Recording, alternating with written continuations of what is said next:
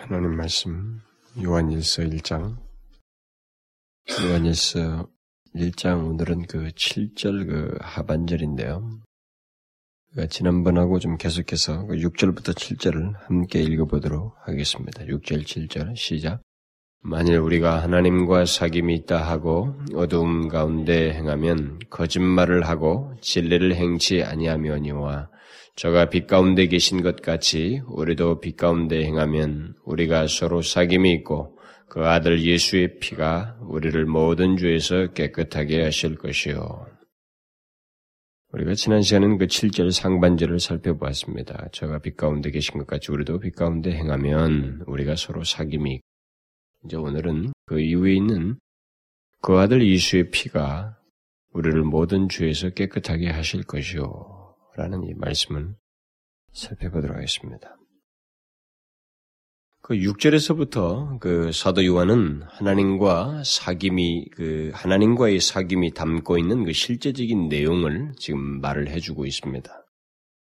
그는 먼저 그 6절에서는 그 부정적인 면에서 어 먼저 그 하나님과 사귐에 대한 그 어떤 정의를 하기 위해서 부정적인 면을 먼저 얘기를 하잖아요. 어두운 가운데 행하는 것은 하나님과의 사귐이 있는 것이 아니다. 그러니까 우리가 하나님과 사귐이 있다고 말을 하지만 어둠 가운데 행하고 있다면 그것은 하나님과 사귐이 있는 것이 아니다. 그 다음에 그 7절 상반절에서는 하나님과 사귐이 있는 것은 그와 어둠 가운데 있는 것과 정반대로 하나님께서 빛 가운데 계신 것 같이 빛 가운데 행하는 것이라고 하는 긍정적인 답을 이제 여기서 어, 상반절에서 말을 해주고 있습니다.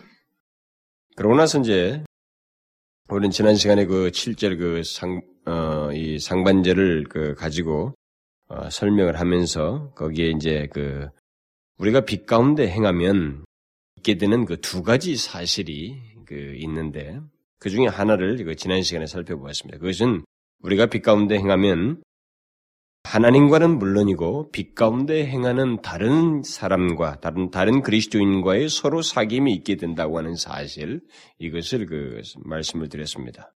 그러니까 성령께서 역사하시는 그 코이노니아라고 하는 그 교제가 그 있게 된다 말이죠. 다른 그리스도인들과.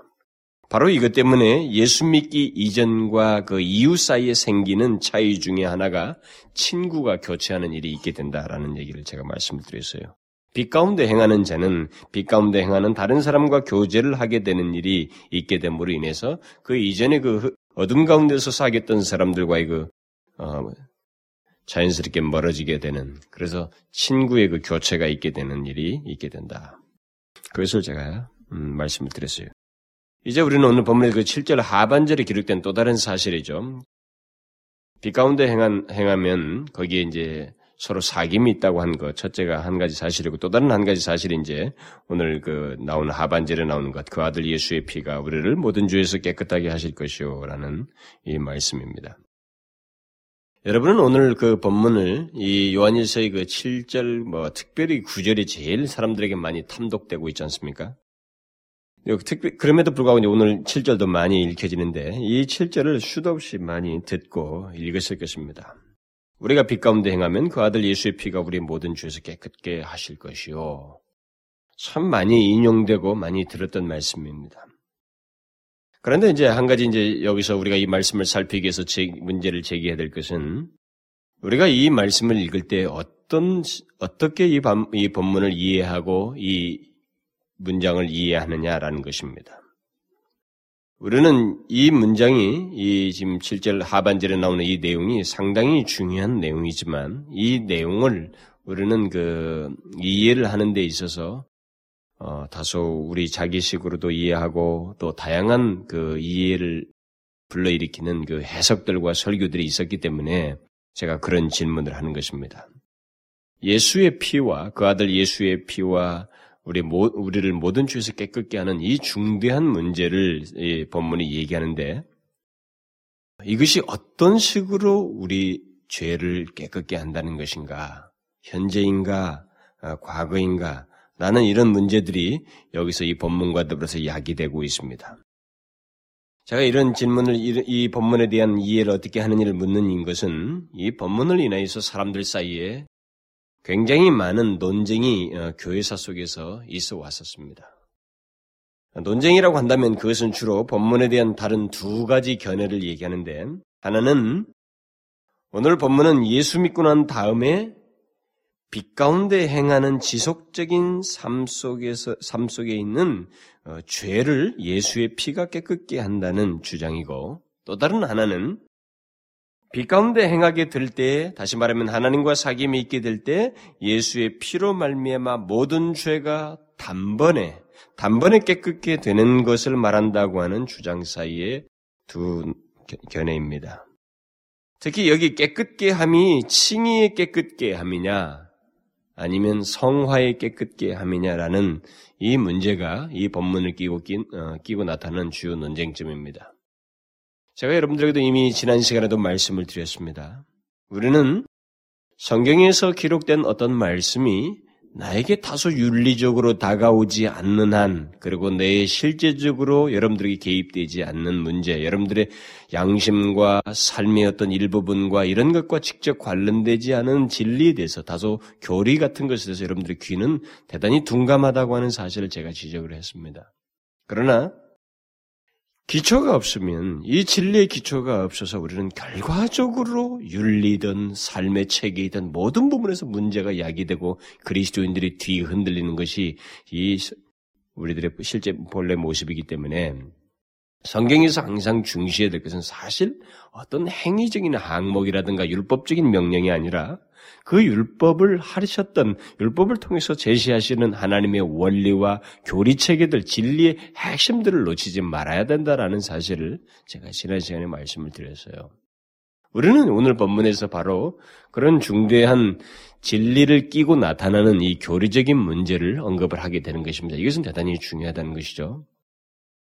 결국 어떤 결론에 도달하든 어떤 교리를 가지고 지금 이 얘기를 해야만이 본문을 우리가 온전히 설명할 수가 있기 때문에 이런 교리적인 내용에 대해서 우리는 하나의 신앙의 근간으로서 뿌리로서 두고 있어야 된단 말입니다. 그래서 오늘 본문을 가지고 죄를 깨끗게 한다라는 이 말이 있단 말이에요. 우리의 그 예수, 그 아들 예수의 피가 우리를 깨끗게 한다는 말이 나오는데 이 깨끗게 한다는 것이 징의 깨끗함이냐 아니면 성화의 깨끗함이냐라는 이 문제에 의해서 본문이 달리 해석될 수 있는데 그것이 지금까지 수많은 주석학자에 의해서 다 두 개의 견해로 나뉘어져 있습니다. 만일 여기 깨끗해 깨끗게 한다는 말을 칭의 깨끗, 깨끗게 함으로 해석한다면 이미 끝난 사실을 이미 깨끗게 된 것을 지금 얘기한다고 말을 해야 되고 만일 이 깨끗게 한다는 말이 성화의 깨끗게 함으로 해석한다면 계속적으로 하는 깨끗게 하는 작업을 말한다고 해야 됩니다. 그러나 제가 알기로는 여러분 모두가 거의 후자를 생각하고 있을 줄 압니다. 성화의 깨끗게 합니다라고 예수의 피가 우리의 계속되는 우리의 삶 속에서의 성화 거룩해 하는 그런 삶 속에서의 깨끗게 함을 가져오는 것이다라고 이 본문을 거의 다 이해 했을 것입니다. 왜냐하면 그것이 보편적인 많은 사람들에게서 강조되는 것입니다. 물론 이건 복음주의자들 가운데서 나뉘어진 견해입니다. 이 견해 중 하나를 택하게 될 때 본문의 내용은 물론 최소한 이 구절까지의 내용은 조금씩 다르게 해석되어야만 합니다. 바로 그런 이유 때문에 여기서 어떤 견해를 취하느냐는 것은 다소 중요하게 여겨지는데 어떤 견해를 취하든 결국 복음의 핵심은 커다란 손상을 입지는 않습니다. 단지 문맥을 효과적으로 이해하기 위해서는 이 대립되는 두 견해를 우리가 먼저 좀 알고 어느 쪽으로인가 결론, 결론에 도달을 해야 된다 이 말입니다. 우리가 만약 이 두 견해를 이제 좀 더 상세히 조금은 알 필요가 있는데 알지 못하면 그저 우리는 아무 생각 없이 어떤 한 견해에 따라서 본문을 보기, 보기 때문에 결국 본문이 주고자 하는 모든 사람들이 그 넘어졌던 그 실수를 간다든가 본문, 본문이 주고자 하는 더 풍성한 의미를 우리가 놓칠 수도 있습니다. 그래서 조금은 이 두 가지 대립되는 견해를 우리가 먼저 잠시 살펴볼 필요가 있습니다. 이 로준스 목사님 같은 사람도 이것에 대해서 더욱 아주 한 가지 견해를 강력하게 시사합니다. 자기는 칭의론자입니다. 이 본문을 가지고 칭의의 깨끗함을 말한다고 강력하게 주장하는 사람입니다.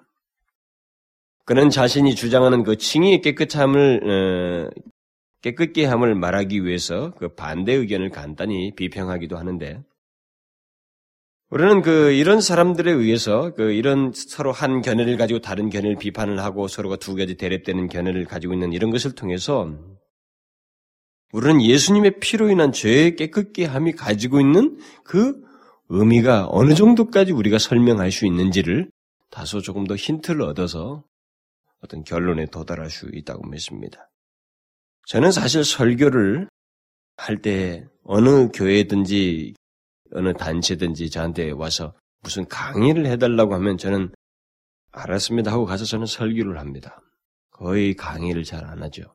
그러니까, 저한테 목사에게 강의를 부탁했을 때는 학교라고 하면은 무슨 뭐 선생으로서 뭐 교수로서 강의를 한다 그러면 그건 좀 성격이 달라질 수 있겠지만 일단 크리스천 공동체가 그들이 모여서 있는 데서 저한테 성경을 가지고 무슨 이게 말씀 시간을 주는데 거기서 강의를 하라 그러면 저는 강의를 잘 안 합니다. 왜냐면 하나님의 말씀은 강의식으로 설명하기 할 수가 없어요. 신학으로 들어가서 다소 이, 범, 이 성경을 가지고 여러 가지 해석한 많은 신학자들 얘기하는 학자들의 얘기를 할 때는 다소 교수적인 강의 방식을 도입할 수 있지만 성경 본문을 강의하는 그 자리에 있어서는 저는 강의적으로 할 수 없다고 믿고 있습니다. 어디까지나 이것은 하나님의 말씀을 들고 섰을 때는 그것은 선포적이어야만 합니다. 그것은 설교가 되어야 된다는 것이죠. 그래서 다소 저는 강의적인 태도는 취하지 않습니다. 그러나 다소 여러분들이 볼 때 이 어떤 본문을 설명하는 데 있어서 그 교리를 얘기하는 데서는 다소 강의 같다고 하는 인상이 들릴지 모르지만 저의 마음은 그렇지 않습니다. 설명을 필요로 해서 다소 강의 같은 인상이 들릴지 모르지만 저는 어디까지나 하나님의 말씀을 들어선 그냥 전, 전 대사로서 그냥 가서 그대로 진실하게 전하는 그런 그 설교자로서만 본문을 설명하고 싶어요. 그러나 어쨌든 조금은 어, 교리적인 얘기이기 때문에 여러분들은 어, 다소 어떤 핵심적인 마치 강의를 듣는 것 같은 핵심적인 내용을 먼저 듣고 본문을 통해서 우리의 삶을 살피는 일로 나가야 될 것 같습니다. 그러면 먼저 여기 칭의의 깨끗게 함이라는 것부터 좀 개념 정의를 할 필요가 있는데 칭의의 깨끗게 함이라는 것이 무엇인가? 깨끗게 하는 문제가 칭의와 관련해서 설명할 때와 성화에 관련해서 설명하게 될 때, 그러면 먼저 칭의의 깨끗게 함이라고 한다면 이 말은 무슨 말인가?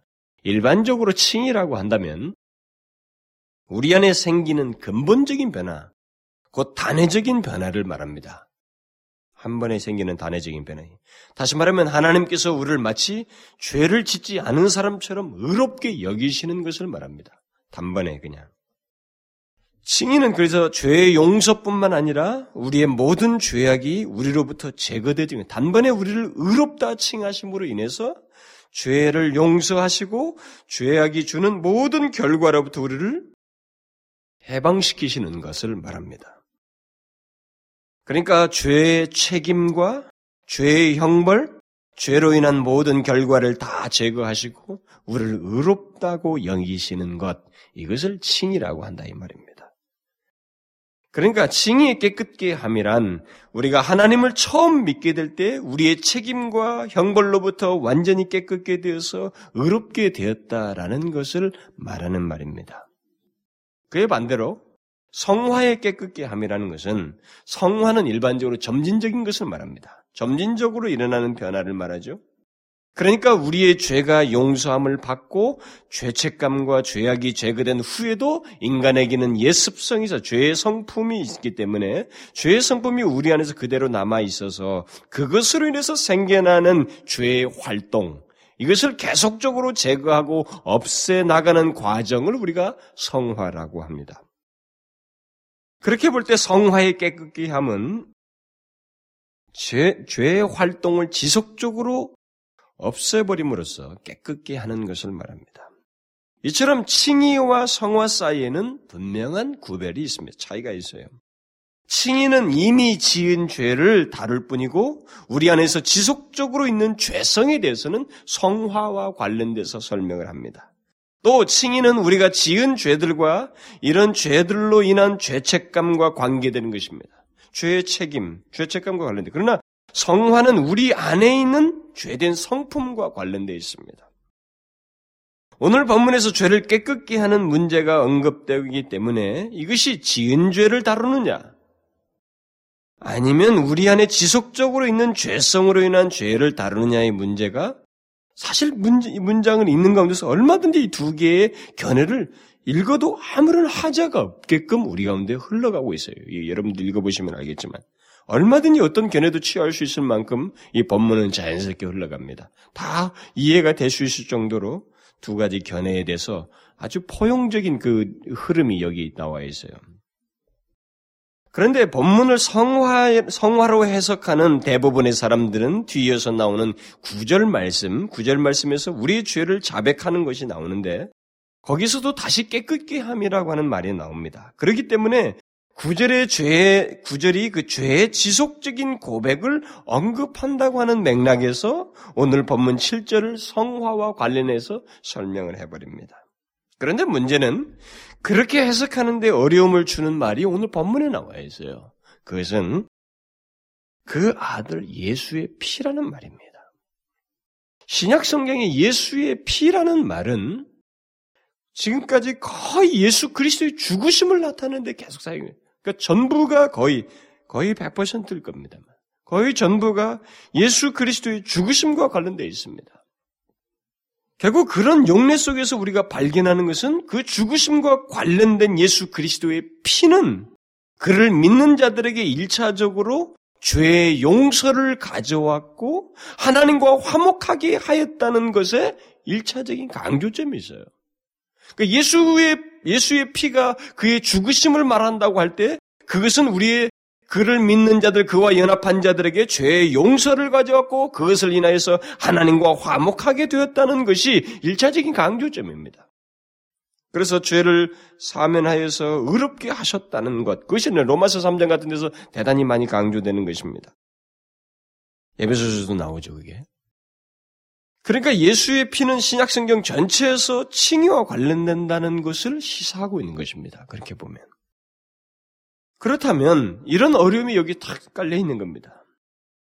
이런 어려움을 극복하기 위해서 본문을 성화로 보는 이제 어떤 주석가는 새로운 시도를 하는 것입니다. 결국 뭐냐면 이 예수의 피를 예수 그리스도의 죽으심이 아닌 생명을 주는 의미로 해석을 해버리려고 하는 거죠. 그러니까 거의 모두 예수 그리스도의 피는 예수의 피는 그의 죽으심 그래서 우리에게 하나님과 화목하기에는 근거로서 제시한 모든 성경적인 통례를 깨버리고 예수의 피는 죽으심을 의미한 것이보다는 생, 예수 그리스도의 생명을 의미한다고 해석을 해버리는 겁니다. 본문의 흐름에서 성화가 다분히 있어 보이니까 성화적인 의미가 있으니까 그걸 해석하기 위해서 예수 그리스도의 생명을 의미한다고 주장하는 것입니다. 그래서 예수의 피는 예수 그리스도의 생명을 상징하는 것으로 보면서 그 피 안에 있는 생명이 우리를 깨끗게 하고 우리 안에 있으며 죄성과 죄의 권세로부터 우리를 해방시켜 준다고 하는 예수의 피에 대한 새로운 해석을 사람들이 하는 거죠. 그래서 아주 유명한 복음주의 학자들이 그렇게 해석을 합니다. 그러니까 본문을 칭의로 깨, 칭의의 깨끗함으로 강조하는 사람은 예수의 피가 예수의 죽으심과 관련돼 있는 말이기 때문에 결국 그것을 돌발적으로 이 문장에서만 바꾼다는 것은 무리하다는 거죠. 그건 있을 수가 없다라고 하는 거예요. 그래서 팽팽하게 이 두 견해가 맞서 있습니다. 본문에서 이제 성화의 그 깨끗게 하는 사람은 그렇게 거기다 인위적인 해석을 하면서 동사의 시제가 또 깨끗게 하다라고 하는 시제가 현재형이에요. 아주 공교롭게도. 그러니까 이게 더 또 성화 쪽에 있는 사람들을 지지하는 것 같은 인상이 있습니다. 계속 깨끗게 하는 거죠. 현재 깨끗게 하는 일을 얘기하는 겁니다. 그러니까 이게 성화에 가깝다는 거죠. 오히려 생명으로 해석한다는 것이 자연스럽다고 하는 그런 분위기를 여기서 나오게 하는 것입니다.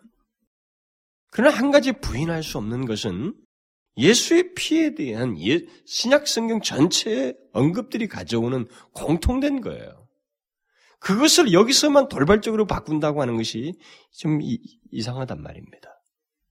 그러니까 예수 그리스도의 죽으심을 통한 죄의 용서를 예수 그리스도의 피가 항상 시살해온 것에 대해서 여기서만 다르게 해석한다고 하는 것이 무리다고 하는 것이죠. 그런 성경의 해석 방법에서 옳지 않은 겁니다. 항상 성경에서 해석할 때는 그것이 가지고 있는 문맥을 보되 또 문맥에서도 해결되지 않았을 때는 그 용어가 다른 전체 속에서 성경에서 어떤 흐름 속에서 해석되느냐를 항상 봐야만 하기 때문에 이런 부분에 대해서는 다소 위험하단 말입니다. 그, 만약 그것을 생명으로 해석을 한다면 그러면 사도 요한이 여기서 하나님과의 사귐을 이야기하면서 또는 빛 가운데 행하는 것을 말하면서 예수의 피가 모든 죄를 깨끗게 한다고 했을 때 그러면 이 두 개의 단어를 이런 대립되는 견해를 봤을 때 이것이 의미하는 것이 무엇인가? 로이존스는 딱 잘라서 말합니다. 이건 칭의를 말한다고 말하면서 요한이 여기서 관심을 갖고 있는 것은 하나님과의 교제와 하나님과의 동행에 대한 가능성을 말한다 이렇게 말해요. 그러니까 시작에 관한 문제를 얘기하는 겁니다. 1차적으로. 요한은 우리가 죄된 본성에 빠져서 항상 죄를 짓는 문제에 관심을 갖고 있는 것이 아니라 하나님과 우리의 교제를 방해하는 죄책감과 죄로 인해 더럽혀진 것에 대해서 관심을 갖고 있다. 이렇게 해석을 합니다.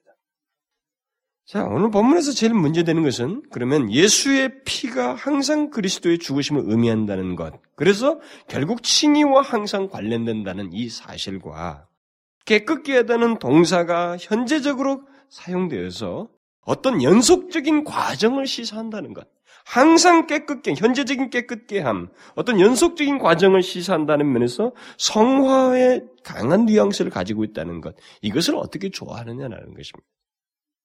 결국 오늘 본문에서 가만히 보면 이 두 개를 좋아하려다 보면 매일같이 짓는 우리의 죄가 예수의 피에서 매일같이 씻어진다는 것인가? 지금까지 우리는 사실 그렇게 많이 들어왔어요.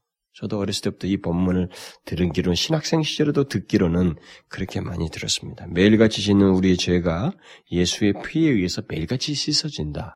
라는 본문으로서 오늘 본문이 많이 언급되었습니다. 만약 그게 아니라면 이미 칭의 때 깨끗게 된 것이 현재도 계속 느껴진다는 것인가? 우리는 이런 식의 어떤 해석상에서 하나를 선택해야만 합니다. 일단 우리는 본문의 흐름에서 사도 요한이 계속 말해오던 것을 다시 상기할 필요가 있습니다.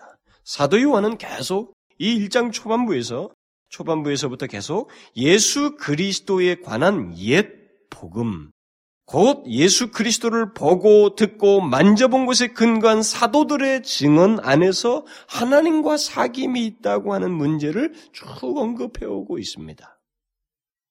영지주의자들에 의해서 당혹스러워하는 당시 그리스도인들에게 오늘 본문이 일차적으로 언급되고 있다는 것 또한 우리가 기억해야 됩니다. 자, 그것을 염두에 둘 때 요한은 여기서 하나님과의 사귐이 어떻게 있게 되었는지, 또 어떻게 가능하게 되는지에 대해서 말을 하지만, 하나님과 사귐이 있게 된 최초의 일도 사실 강조하는 듯 하지만, 하나님과의 사귐이 어떻게 계속 유지되는가에 대해서도 역시 강조하고 있습니다. 그 편지를 쓴 대상을 염두에 두어 봤을 때, 물론 교회에서 분리해 나간 영주지자들의 그 잘못된 사상에 대해서 바른 답을 주는 데서도 거의, 거의 같은 맥락입니다. 너희들이 나갔지만 하나님과의 사귐이라는 것은 사귐이 어떻게 가능하냐 했을 때 그것은 그런 어떻게 가능하는 문제를 얘기했을 때는 마치 처음을 얘기하는 것 같습니다.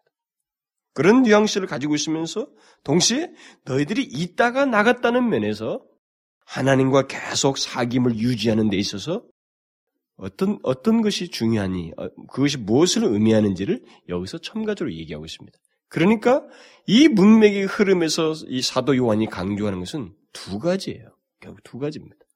이 두 가지가 여기서 강조되고 있습니다. 그러니까 요한일서 1장에서 계속 시사해 주는 것은 하나님과 사귐이 있게 되는 것뿐만 아니라 하나님과 사귐이 있는 자의 모습과 삶과 태도 또한 언급되고 그러니까 복선적으로 지금 계속 여기서 언급되고 있습니다. 처음부터. 바로 이런 흐름을 먼저 염두에 둘 필요가 있다는 것입니다. 그렇게 볼 때 오늘 본문은 많은 사람들이 혼란스러워할 정도의 다분히 복선적인 의미를 아예 이 흐름 속에서 가지고 있어요.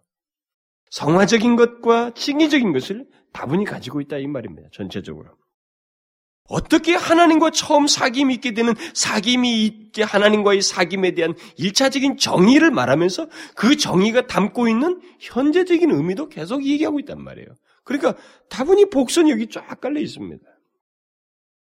그래서 아예 스펄전 같은 사람은 본문은 칭의도 언급하고 성화도 언급한다라고 솔직하게 설교 중에 고백을 해버려요. 이 두 가지 여기서 복선에 깔리고 있는 이 흐름이 저는 이 본문을 해석하는데 가장 중요하다고 저는 믿어요. 물론 로이 존스 견해도 상당히 음, 설득력이 있고 맞습니다. 거기에 물론 7, 80%의 비중이 두어져요. 제가 볼 때도. 그러나 이 본문에서 그것에 근거해서 또 하나 강조할 것이 있는 것이 이 흐름 속에서 계속 복선이 깔려 있다는 것입니다. 예수의 피가 거의 절대적으로 우리의 죄책감과 죄의 오염을 제거하고 의롭다 칭하는 결정적인 근거가 되는 것은 다른 성경에서도 나타나는 것처럼 부인할 수 없는 사실입니다. 그렇지만 예수의 피는 또한 우리의 거룩한 삶을 위한 지속적인 근거가 되어야 된다는 것이 사실 이 문맥의 흐름에서 보면 그렇게 이해할 수 있다는 것입니다. 무슨 말인지 아시겠어요? 여러분들이 지금 쉽게 그냥 평상시 이해하고 있던 걸 내가 괜히 복잡하게 만들지 않았는가 혹시 할지 모르지만 어차피 본문은 우린 바르게 이해할 필요가 있어요. 예수의 피는 지금까지 다른 성경에서도 다 말해온 것처럼 그것은 하나님과 우리를 화목하게 하는 데 결정적인 근거가 됩니다. 그래서 우리의 죄책감과 죄의 오염으로부터 우리를 건지시고 그래서 다시 말하면 의롭다 칭하시는 일차적 근거가 돼요.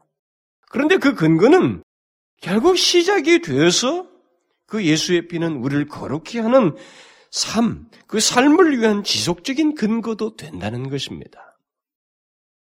그것이 전체 흐름에서 오히려 복선에 맞는 해석이 된다는 것이죠. 오늘 본문은 분명 칭의를 가장 강력하게 시사하는 예수의 피라는 말이 있습니다만, 그러나 그 말은 칭의를 넘어서는 의미를 가지고 있다는 것입니다.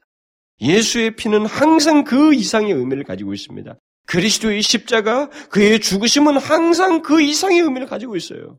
우리에게 어떤 준 1차적인 엄청난 결과만으로 끝나지 않습니다. 그 결과는 또 다른 삶의 내용으로 이어지는 것이 항상 예수 그리스도의 십자가, 그의 죽으심, 그의 피와 관련되기 때문에 우리는 본문에서 그것을 먼저 염두에 둬야 된다는 것입니다. 저는 이것에 대해서 여러분들에게 몇 차례 계속 강조해 왔습니다. 예수 그리스도의 십자가는 여러분도 계속 몇 번 말했지만 우리들 나 자신을 영원히 다른 존재로 만드는데 가장 강력한 근거가 되었습니다. 예수 그리스도의 십자가 때문에 나라는 사람은 하나님을 알게 되었습니다. 하나님과 사귐이 있게 되었어요. 그래서 죄에 더 이상 책임으로부터 내가 속하지 아니하고 완전히 자유하여서 영원한 형벌도 받지 아니하는 그런 특별한 전환이 예수 그리스도 십자가로 말미암아 있게 되었습니다. 그런데 예수 그리스도의 십자가는 그것만이 아니라는 것이죠. 그것으로 끝난 것이 아니라 십자가는 나를 계속 그 의인의 상태로 있게 하고 거룩한 삶을 살게 하는 가장 강력한 또 하나의 증거가 된다는 것입니다. 무슨 말인지 아시겠어요? 사실 그 일을 성령께서 우리 안에서 하셔요, 이제. 내가 죄악 가운데 있을 때, 옛 본성이 사로잡힐 때, 성령은 내 안에서 나를 위해서 죽으신 그 그리스도의 십자가를 생각나게 하시고, 주님을 바라보게 하십니다. 그것이 지속적으로 나로 하여금 또 다른 삶의, 거룩한 삶의 증거가 되고 또 근거가 됩니다. 바로 그런 면에서 오늘 본문의 예수 그리스도의 피는 칭의와 밀접하게 관련되어 있지만 성화의 삶을 위한 지속적인 근거도 된다는 면에서 성화에 대해서도 어느 정도 이해 언급은 할 수 있다 이 말입니다. 그러나 1차적 비중은 칭의에 둘 수 있습니다. 결국 예수 그리스도의 피가 예수의 피가 칭의를 말한다면 그럼 문제는 그거 아니겠어요? 어떻게 여기 현지형으로 죄를 깨끗게 한다는 말을 이해할 수 있겠는가? 이것을 어떻게 조화롭게 설명할 수 있겠는가? 이것은 칭의를 좀 더 잘 이해하면 그 대답을 찾을 수 있습니다. 성경은 여러분과 제가 의롭다 칭함을 받았다고 해서 우리가 죄로부터 완전히 자유하다, 죄를 완전히 짓지 않는다라고 말하지 않습니다. 우리는 의롭다함을 받았음에도 불구하고 죄를 짓습니다. 그렇죠? 칭의는 우리의 완전한 상태를 말하지 않습니다. 현재 여기, 여기 있는 상태를 완전한 상태로 말하지 않아요. 죄의 얼룩이 우리 가운데 얼마든지 생길 수 있다는 것입니다. 그러나 분명한 것은 죄의 얼룩이 지워질 수 있는 자는 의롭다 칭함을 받은 자 뿐이라는 것입니다. 무슨 말인지 아시겠어요? 의롭다 칭하심을 받은 자랄지라도 그에게는 죄의 얼룩이 분명히 있을 수 있습니다. 죄를 지을 수가 있어요. 그러나 그 죄의 얼룩이 지워질 수 있는 유일한 사람은 의롭다 칭함을 받은 사람이에요. 의롭다 칭하지 않으면 그 죄의 얼룩이 지워질 수가 없습니다. 예수의 피로 말미암아 그가 죄책의 죄책으로부터 건지움 받은 사람, 의롭다 칭함을 받지 않으면은 그가 죄의 얼룩이 지워질 수가 없어요. 의롭다 칭함을 받지 않은 자에게 살면서 생기는 죄의 얼룩을 죄의 얼룩은 지워질 수가 없습니다. 다른 사람들에게 있어서 의롭다 칭하심을 칭함을 받지 않은 자에게서는 그게 지워지지가 않아요. 그것은 오직 의롭다 칭함을 받은 자만 지워집니다. 바로 그것이 오늘 본문이 말하는 아주 중요한 비밀이에요. 하나님과 계속 교제할 수 있도록 우리를 날마다 깨끗게 하는 모든 것의 근거는 이미 하나님께서 우리의 죄책과 죄의 오염을 깨끗게 하셨기 때문에 가능한 것이라 이 말입니다. 다시 말하면 이미 의롭다 하셨기 때문이라는 것이죠. 여기 깨끗게 하다의 현재 시제는 바로 그것입니다. 죄책감을 제거하신 예수 그리스도의 피의 능력과 권세를 매일 확인한다는 것입니다. 그것에 의해서 죄의 얼룩이 지어진 것을 확인한다는 것이죠. 이것을 이해하는 데 있어서 도움이 되는 말이 바울이 했어요. 바울이 했는데, 여러분들이 오늘은 제가 조금은 교리적인 얘기를 하다 보니까 여러분들이 잘 따라오도록 하기 위해서 제가 성경을 읽는 것보다 여러분들이 펴보게 하는 게 더 나을 것 같습니다. 성경을 한번 펴보시면 고린도 후서 6장 11절을 보시면 됩니다. 고린도 후서 6장 11절. 아, 예, 고린도 전서죠, 고린도 전서. 예, 고린도 전서 6장 11절. 고린도 전서 6장 11절. 다 같이 읽어보도록 하겠습니다. 시작. 너희 중에 이와 같은 자들이 있더니 주 예수 그리스도의 이름과 우리 하나님의 성령 안에서 씻음과 거룩함과 의롭다 하심을 얻었느니라. 자, 여기 씻음, 그 다음에 거룩함은 이제 영어로는 여기 성화하다 뭐 이런 뜻이에요. 예? sanctified 그러니까 성화하다 이런 뜻입니다. 여기 보니까 죄 씻음과 성화와 의롭다함을 하나로 지금 쭉 언급을 하고 있으면 하고 있는데 이 시제가 놀랍게도 모두가 과거형이에요. 여기 보면은 죄 씻음, 거룩함, 의롭다함이 모두 과거형으로 묘사되고 있습니다.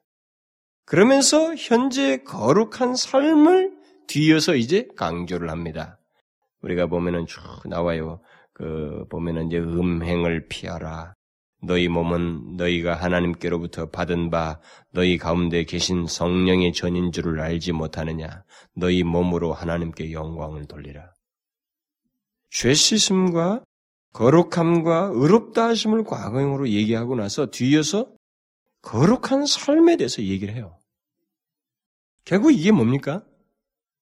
여기 죄 씻음이라 죄 씻음이나 거룩함과 의롭다함을 과거형으로 묘사하면서 그것이 의롭다 하심 안에서 거룩하게 되는 것을 하나로 묶어서 얘기하면서 그것으로 인한 현재의 거룩한 삶, 음행을 피하고 우리의 몸을 하나님께 영광으로 돌리는 이 삶의 얘기를 뒤에서 얘기하는 거예요. 그러니까 바울이 이런 말을 함께 묶어서 썼다고 하는 면에서 우리는 어떤 한 문장 안에서 거룩해 하는 것과 이 의롭다함을 같이 병행해서 그런 의미를 혼용해서 다소 쓸 수 있다고 하는 것을 시사해 주는 거예요. 그러니까 오늘 요한일서가 그 이 본문과 맞물려서 얼마든지 그렇게 해석할 수 있는 것입니다. 결국 바울은 여기서 아니 사도 요한은 여기서 우리가 날마다 깨끗게 하는 모든 하나님과 교제할 수 있도록 우리를 날마다 깨끗게 하는 모든 것의 근거는 이미 하나님께서 우리를 죄책과 죄의 오염으로 제거했기 때문이라는 것, 의롭게 하셨기 때문이라고 하는 것을 여기서 언급을 하고 있는 것입니다. 그런 다음에 이제 여기서 죄를 깨끗게 하는 것을 이야기하면서 모든 죄를 얘기해요. 모든 죄. 예수의 피 때문에 그 어떤 죄도 우리를 더러운 상태에 계속 머물게 할 수 없다는 것입니다. 근데 여기 모든 죄를 우리가 알아야 될 것은 이것은 원죄, 또 아담 안에 지은 원죄뿐만 아니라 죄 가운데 출생하였던 것, 출생하여서 죄를 가지고 태어난 것, 유전죄 같은 것 말이죠. 그러니까 나면서부터 기억지도 못할 수많은 죄들, 우리가 살면서 내가 기억해서 의식 중에 짓는 죄, 무의식 중에 짓는 죄, 이 모든 죄를 망라합니다. 특별히 여기 모든 죄라고 하면서 이 모든은 썼지만 뒤에 나오는 죄는 단수형이에요. 이게 아주 재밌는 것입니다. 그러니까 우리의 타락한 성품에서 나오는 모든 죄를 다 지칭하는 겁니다. 예수의 피가 깨끗게 하는 문제를 얘기하는 데 있어서 살면서 생기는 모든 죄를 얘기하기보다는 이 죄 전체에 대한 깨끗게 하는 문제를 얘기하고 있다는 것입니다. 그렇게 볼 때 이것은 다분히 칭의 근거를 두고 있다라는 것입니다. 그러나 아까도 말했다시피 그것이 가지고 있는 또 다른 의미, 예수 그리스도의 피, 그 십자가가 결국 거룩하게, 살, 거룩하게 삶을 살게 하기 위한 근거가 된다고 하는 면에서 이 깨끗게 함을 우리가 이해할 수 있다는 것이죠. 그러니까 현재적으로 확인할 수 있다는 거죠. 여기 예수의 피는 어떤 죄의 항목들 없이 하는 것을 넘어서서 죄가 가져오는 모든 것, 죄의 책임과 죄의 오염, 죄가 가져오는 모든 결과로부터 깨끗게 한다는 것을 의미합니다. 우리의 눈에 어떤 죄는 다른 죄보다 다소 무겁게 보일 수도 있, 보이는 것들이 있습니다. 그래서 게으르고 나태한 것은 가벼워 보이지만 살인과 음행과 뭐 회방이라든가 성경에서 말하는 그런 죄들은 대서 무겁게 여겨집니다. 그러나 예수의 피는 이 모든 것, 그 죄의 근본까지 우리의 부패된 본성에서부터 뿐만 아니라 우리의 이 원래 타고남에서 나오는 모든 것을 깨끗게 하는 유일한 원인자라는 것입니다. 오늘 본문에서 가장 중요한 사실 이런 논쟁을 넘어서서 가장 중요한 포인트는 예수 그리스도의 피가 우리의 모든 죄를 깨끗게 한다는 사실이에요. 근데 어떻게 깨끗게 하느냐라고 하는 이 문제를 두 개의 논쟁을 놓고 보기 이전에 우리는 오히려 시제로 비교해서 보면 됩니다. 현재라고 하는 시제는 사실상은 과거에 깨끗게 한 것에 근거해서 오늘 현재가 있을 수 있는 겁니다. 오늘 현재 믿는 사람이 한 이미 믿은 사람에게 있어서 현재의 깨끗함이라는 것은 이미 깨끗게 된 근거가 있기 때문에 현재 깨끗게 되는 것이에요. 그러니까 여기서 말할 때 모든 죄로부터 우리를 깨끗게 한다는 이 말은 결국 예수 그리스도의 피가 가지고 있는 완전한 사유하심의 능력이에요. 오히려 여기에 더 강조점을 두고 설명할 수 있습니다. 예수의 피는 우리를 정결케 하시되 완전히 정결케 하십니다. 우리는 예수의 피가 우리의 모든 죄를 이미 다 대속해 주셨습니다만은 그것을 이제도 확인하고 있지만 이것은 계속적으로 우리가 확인할 수 있는 것이며 깨끗게 하실 수 있는 유일한 근거가 된다는 것입니다. 하나님과 사귐이 있는 자에게 예수의 피는 정결케 하는 효력을 이미 우리 처음부터 주신 것을, 이미 처음부터 가능케 하셨던 것을 우리가 날마다 확인할 수 있다는 것입니다. 그래서 이 대속의 완전함은 어느 한날에 깨어지는 게 아니고 과거에 이루어진 것을 현재도 확인하고 그것을 미래도 영원히 우리가 그 결과를 누리게 된다는 것입니다. 이전에 우리를 의롭다 하신 주님의 피는 우리 안에서 계속 증거의 자료가 되는 것입니다. 예수의 피는 이미 깨끗게 우리를 깨끗게 하였고 또 우리를 깨끗게 하고 있으며 앞으로도 깨끗게 하는 증거가 된다는 말을 그런 맥락에서 쓸 수 있어요. 그러니까 현재 성화만으로 본문을 해석하기는 위험한 것이에요. 그것은 현재 그렇게 되는 것의 근거를 먼저 본문이 가지고 있다고 말을 해야만 한다는 것입니다. 왜냐하면 예수의 피가 다른 데서도 그렇게 항상 칭의와 관련해서 예수 그리스도의 죽으심과 관련해서 설명하고 있는 것이 결코 틀리지 않다는 것입니다. 결국 예수의 피는 빛 가운데 행하는 자에게 영원한 신앙의 근거가 된다는 것이 오늘 본문이 주는 또 다른 교훈이에요. 죄의 대속과 구원의 근거가 될 뿐만 아니라 지속적인, 지속적으로 거룩하게 살게 하는 삶의 근거가 된다는 것입니다. 바로 이런 면에서 예수의 피는 칭의의 근거이지만 동시에 성화의 근거도 된다라고 말할 수 있어요.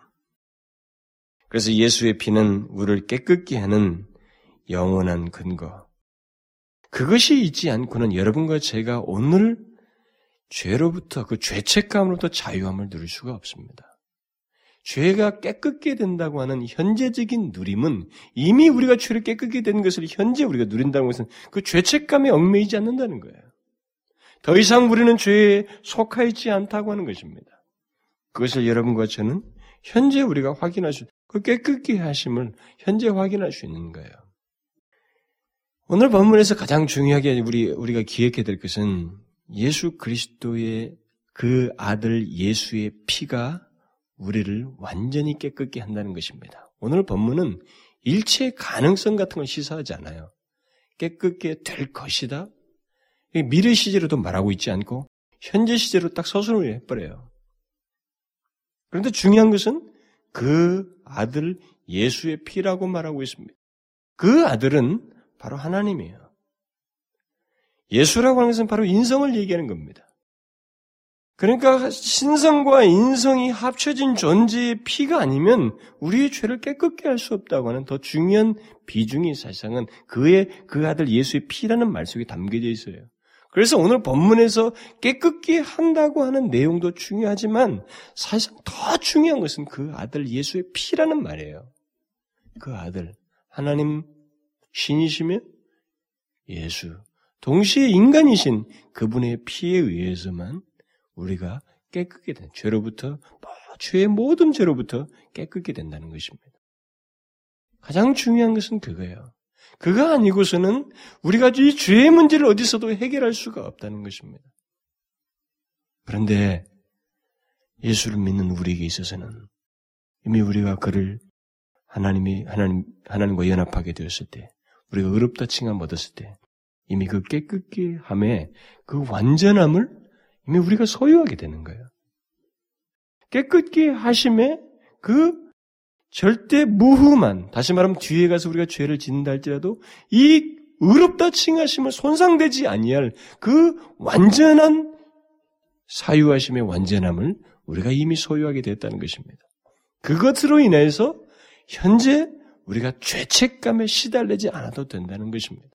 이미 의롭다 칭함을 얻게 될 때 우리는 이미 그 죄책으로부터 자유함을 얻게 되었어요. 죄의 형벌로부터도 자유함을 얻게 되었습니다. 단지 아까도 말했다시피 죄의 얼룩이 있게 되는 거예요.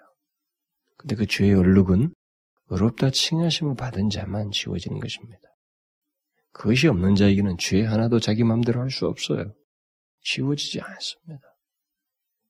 그래서 저는 그래요. 제가 지난 시간에도 말을 했습니다만, 죄가 없어졌다라고 하는 사실을 내가 죄책으로부터 자유하게 됐다고 하는 이 사실 하나를 이해하기 위해서는 죄가 무엇인지도 정확히 알아야 돼요. 그걸 알지 못하면 주님께서 나에게 그냥 무슨 선물 뿌러기 하나 던져준 것밖에 안 되는 것처럼 우리가 이해하기 쉽습니다. 그렇지 않아요. 분명히 오늘 본문이 시사하는 것은 그 아들 예수의 피예요. 성경이 가장 우리에게 죄를 다루는 데 있어서 가장 묵직하게 다가오는 단어는 바로 그 피라는 말 앞에 그 아들 예수라고 하는 말이에요. 하나님이시면서 동시에 인간이신 그분의 피에 의해서 우리가 깨끗게 되었다고 하는 사실입니다. 죄가 바로 그것의 유일한 통로를 통해서만 깨끗게 된다고 하는 성경의 사실이에요. 이것이 우리 가운데 정확히 이해되게 돼야 되고 되기 위해서 죄에 대해서 정확히 알아야 돼요. 죄는 바로 그것을 요구했습니다. 그 아들의 피를 요구했어요. 그 아들 예수의 피를 요구했습니다. 그런데 그 죄가 우리로부터 우리에게서 제거되는 일이 그 죄로 말미암은 결과와 죄책이 제거되는 일이 바로 그 아들 예수의 피에 의해서 있게 됐다는 것입니다. 그것이 아니면 누구도 하나님 앞에 이룰 수가 없어요. 거룩하신 하나님과 사귐은 둘째치고 하나님의 면전 앞에 설 수도 없습니다. 사도 바울이 자기가 죽고 나서도 그리스도의 의를 덧입어서 하나님의 영광스러운 보좌 앞에 서는 것을 그가 흠모했던 것처럼 우리가 장차 하나님 앞에 서는 것도 이 예수의 피의 공로가 없으면 우리의 의를 내세울 수가 없습니다. 우리의 모든 의는 예수의 피예요. 나의 의는 아까 예수의 피라고 찬송가 속에 나온 것과 똑같습니다. 그러나 기억해야 돼요. 제가 아까도 얘기했지만 이것은 우리에게 많은 여파를 미치게 되어 있습니다. 예수 그리스도의 죽으심과 그의 십자가와 그의 피에 대해서 우리가 바른 이해를 가지고 있으면 그 아들 예수의 피라고 하는 바른 이해를 가지고 있으면 이것은 나에게 분명한 여파를 미치게 되어 있습니다. 거룩한 삶의 여파를 미치게 되어 있어요. 다시 말하면 성화의 삶의 증거가 된다는 것입니다. 성화는 사실 성령의 사역이라고 말합니다. 다시 사신 그리스도께서 성령을 보내셔서 있게 되는 사역에서 다시 사신 분의 사역이라고 하는 이런 말을 써요, 성화를. 그러나 그 근거가 뭐예요? 의롭다 칭하심을 받은 자에게 있는 것입니다. 그리스도 그 아들 예수의 피예요. 이것이 없이는 불가능한 것입니다. 그러니까 최소한 예수를 제대로 믿는 사람이라면, 아니 그가 그리스도인이라면 분명 의롭다 칭하심을 받은 사람이라면 그 사람에게 있어서의 가치는 엄청난 거예요. 도무지 형용할 수 없는 가치가 그에게 있는 것입니다. 그 사람 자신의 가치가 아니에요. 우리에게 있는 이 몸, 몸과 이 우리의 상태와 배운 지식의 가치가 아닙니다. 내가 아무리 많이 배웠어도 그 아들 예수의 피와 상관이 없으면 그 사람은 정말로 다시 죽어버리면 흙덩이밖에 안 되는 것입니다. 멸망할 수밖에 없는 사람밖에 안 되는 거예요.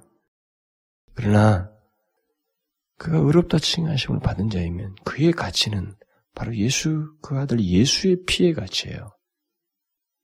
이게 바로 영광스럽고 놀라운 사실입니다. 복음을 얘기할 때 이 사도 요한이 이 전반부에서 그 아들 예수의 피를 얘기하고 예수 그리스도를 중심에서 얘기하는 것은 바로 이와 같은 엄청난 가치 때문에 그래요. 뒤에 가서 그가 형제를 사랑하고 서로 사랑하는 문제를 막 강력하게 명령형으로 한 것에 대해서 역겹지 않을 수 있는 근거를 이 1장에서 다 말하고 있습니다. 왜 그러냐면 그 아들 예수의 피 그것에 의해서 어렵다 칭하심을 받은 자요 구별된 자요 그와 같은 동일한 가치를 가지고 이 세상에서 사는 자이기 때문에 그에게 있어서 형제를 사랑하고 서로 상하고 세상 세상을 사랑치 아니하고 하는 이런 삶의 내용들은 너무도 당연하다는 것입니다. 여러분 사도 요한의 논리나 사도 바울의 논리나 다 똑같아요. 사도 바울도 전반부에는 충분한 근거를 얘기하잖아요. 에베소서 같은 데 보면은 우리가 하나님의 백성 된 것에 충분한 근거를 나서 뒤에 가면 굉장한 교훈들이 나옵니다. 그 윤리적인 교훈이 어떤 사람들은 도저히 받아들일 수 없을 것 같은 윤리적인 교훈들이 가득해서 나와요. 세월을 아껴라. 가까이도 하지 마라. 악의 모양도 내지 말고. 그런들과 그, 그, 그 같은 그런 속된 말 입에도 내지 말고. 어떻게 그런 걸 다 우리가 스스로 할 수 있어요? 어렵다 칭하심을 받은 자에게 있는 그 영원한 가치가 그에게서 확인되지 아니한다면, 그것을 제대로 이해하지 못한다면, 그 아들 예수의 피가 나에게 관련돼 있어서 그것이 나의 가치를 규정한다고 하는 사실을 알지 못한다면 내가 죄로부터 그걸 건지움받는 근거가 그것이라고 하는 것 이제는 그래서 죄에 더 이상 얽매일 수 없는 존재라는 이해가 생기지 않는다면 그 뒷부분은 어떻게 우리가 살 수 있느냐 말이에요. 살 수가 없습니다. 이 요한 사도 요한도 똑같은 얘기를 하는 거예요. 근데 바울처럼 논리적인 그런 법적 용어를 쓰는 게 아니라 아주 기본적인 예수 그리스도를 얘기하고 있어요. 그의 피를 얘기하고 있다고요. 그래서 오늘 본문에서 이 1장 전반부에서 가장 중요한 키워드를 하나 찾으라고 하면 이게 바로 그 아들 예수의 피예요. 그 아들 예수의 피가 우리 자신을 더 이상 꼼짝달싹 못하게 만들어버린 것입니다. 우리라고 하는 존재를 규정해버리고, 이제 어떻게 살아야 하는지를 말하게 되고, 이제 우리가 더 이상 봐야 할 것이 무엇이며, 하나님 앞에 취할 태도가 무엇인지 다 규정해버려요. 결국 그런 복선이 이 전체 흐름 속에서 깔려 있습니다. 그러므로 여러분, 여러분과 저의 우리가 예수를 믿는 사람으로서 우리를 규정할 수 있는 것은 다른 것이 아니에요. 그러니까 교회 안에서 자랑할 것이 없다고 하는 말은 사도 바울이 자랑할 것이 없다고 자랑하려면 주 안에서 자랑하는 말이 바로 그런 내용이에요. 교회 안에서는 자랑할 게 하나도 없어요. 진짜 세상에서 인정받는 것이 교회 안에서 자랑할 것이 안 되는 것입니다.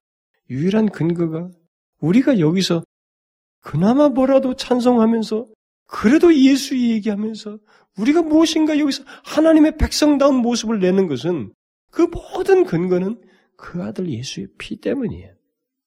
다른 게 있는 게 아니라 이 말이에요. 우리는 더 이상 자랑할 게 없는 겁니다. 우리는 그야말로 그리스도의 피의 공동체라고도 할 수 있어요. 그것이 여러분과 저를 규정해야 됩니다. 그래서 죄에 대한 이해도 예수 그리스도의 피에 대한 이해를 하면서 그 아들 하나님이시면서 인간이신 그분의 피를 가져왔다는 면에서 죄에 대한 이해는 더 선명해져야만 한다 이 말이에요. 더 경계를 가질 수밖에 없고 우리와 가까이 할 수 없는 것인 것을 알아야 된다는 것입니다. 그러나 분명한 것은 여러분과 저는 현재도 현재도 죄로 인한 그 결과, 그 죄책 이것으로부터 얽밀 이유가 하나도 없습니다. 왜냐하면 그 아들 예수의 피 때문에 그래요. 우리가 빛 가운데 살 수밖에 없는 이유가 바로 그것입니다. 여러분과 제가 흑암 가운데 살 수가 없어요. 우리는 사는 자가 아닙니다. 어둠 가운데 걷는 자가 아니에요. 어둠 가운데 행하는 자가 아닙니다. 그 아들 예수의 피와 관계된 사람들은 빛 가운데 행하는 자예요. 그것이 오늘 본문이 말하는 핵심적인 포인트예요. 그러므로 여러분 기억하십시오. 우리가 살면서 내 자신에서 가장 비중 있는 영원하신 하나님의 아들이 내 영혼 속에 각인되었다는 사실을 잊지 마셔야 됩니다. 주다 벤허를 보셨죠? 배너에 그 배너에게 도장을 주지 않습니까? 인증이 지켜지잖아요. 성령이 그것을 증거하시겠지만 우리 안에는 감출 수 없는 인증이 하나 찍혀 있습니다. 바로 하나님 아버지의 아들의 피로 말미암아 산받은 인증이에요. 예수 그리스도의 피의 그 값어치가 우리에게 찍혀 있습니다. 이게 그리스도인이에요. 당연히 빛 가운데 행할 수밖에 없는 것입니다. 그러므로 여러분 진리를 알고 그 진리가 여러분들에게 사장되지 않도록 하십시오. 이와 같이 영광스러운 진리들이 우리 가운데서 사장되는 것은 정말 아쉬운 거예요. 이 세상의 환락과 죄악에 그리스도인들이 인간의 본성이 찌들려서 사는 것은 정말로 본문을 이해하지 못하는 것입니다. 그 아들 예수의 피를 없이, 없인 여기는 것이고 맞지 않는 얘기예요. 우리는 어둠 가운데 가는 자가 아닙니다. 기도합시다.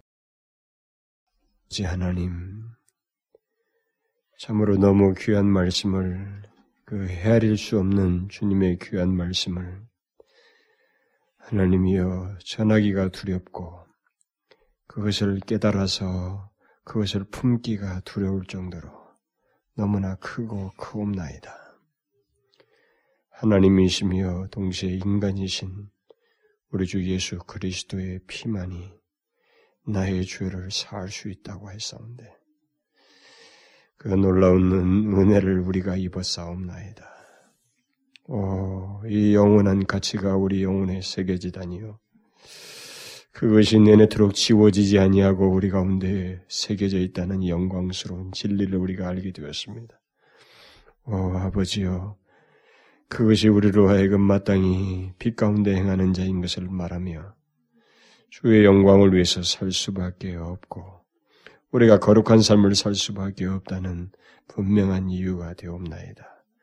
아버지여, 우리가 이 세상에 살면서 어리석은 자가 되지 않게 하여 주옵소서.